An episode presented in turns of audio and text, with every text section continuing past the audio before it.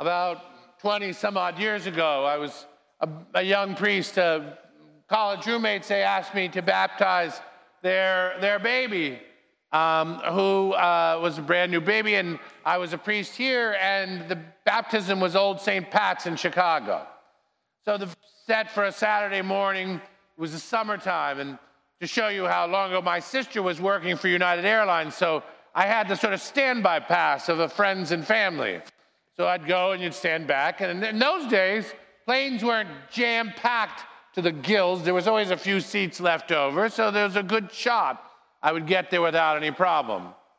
Until storms ran through the Midwest, as happens in, in the summertime, and suddenly the, the board went canceled, canceled, canceled. All the flights are canceled.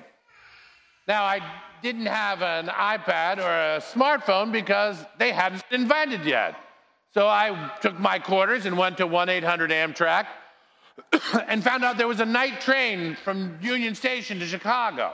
So I got in a cab and went to the thing and bought a ticket. And I got all comfy in my seat, and it was I was exhausted from running around. So I put in some earplugs and went to sleep. Asleep I went to the clickety click of the, of the train. I woke up, beautiful sunny day, and I turned to the person next to me and said, Is this Chicago? And they said, No, we're in Pittsburgh. Didn't you hear the announcements about the mudslides across the train track? Uh, earplugs. No, I didn't hear them. That's why I slept so beautifully. So I thought to myself, oh my goodness, what am I going to do? I had the coupons for the flight. So I said to the Blessed Mother, if your son wants me to do this baptism, get me there. So I jumped in a cab and went to the Pittsburgh airport. Went to the United desk and I said, Is there a flight to Chicago? She says, There's one leaving in 45 minutes and there's one seat on it and it's yours. So I bound the plane and as I pulled into Old St. Pat's five minutes before the baptism, it was about $400 later, but I made it to that moment. Why do I tell you this? Because life is a journey and it's filled with lots of different mudslides that can throw us off our path. But ultimately, we need to keep our sights on what the destination is.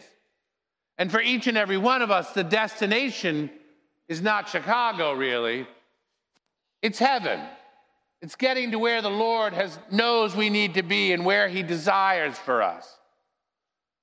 But in that journey, there is a point at which we die, but there might be still growth that needs to happen, healing that needs to happen.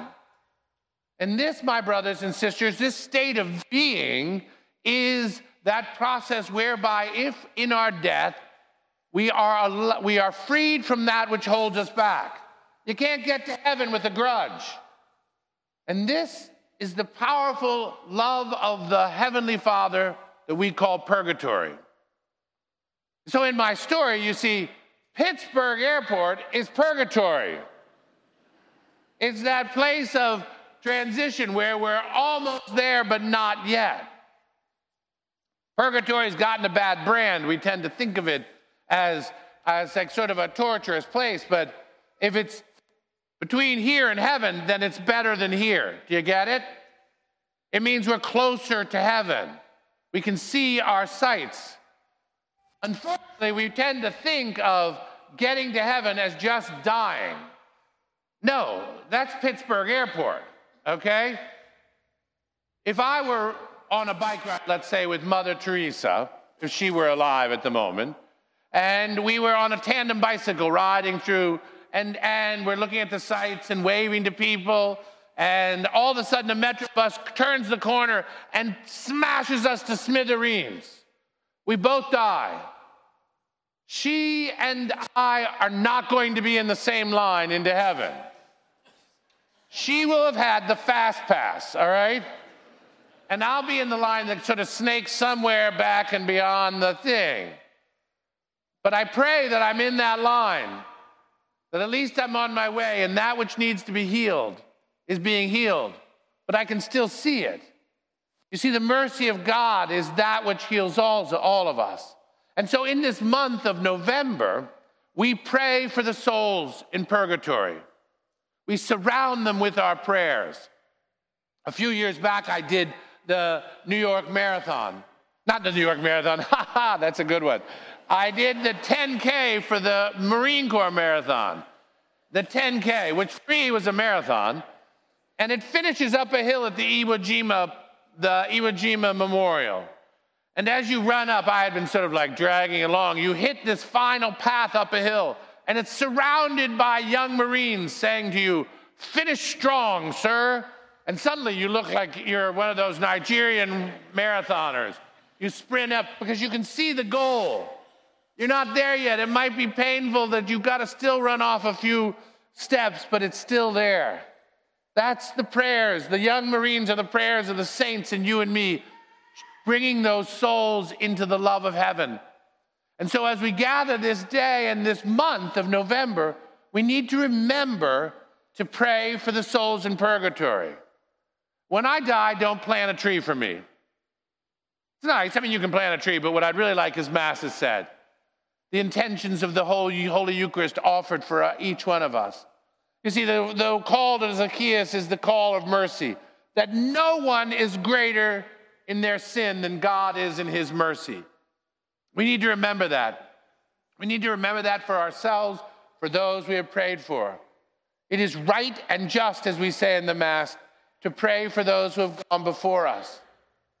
Because heaven is our destination, not the Pittsburgh airport. That place where God is calling us to is the place of healing, the place of freedom, the place that is called heaven and thank God for the gift that He give us in purgatory so that we may be freed from that which holds us back and embrace His love. But it won't cost you $400 like it did me. You know why? Because He paid the full bill on the cross. Praise be Jesus Christ.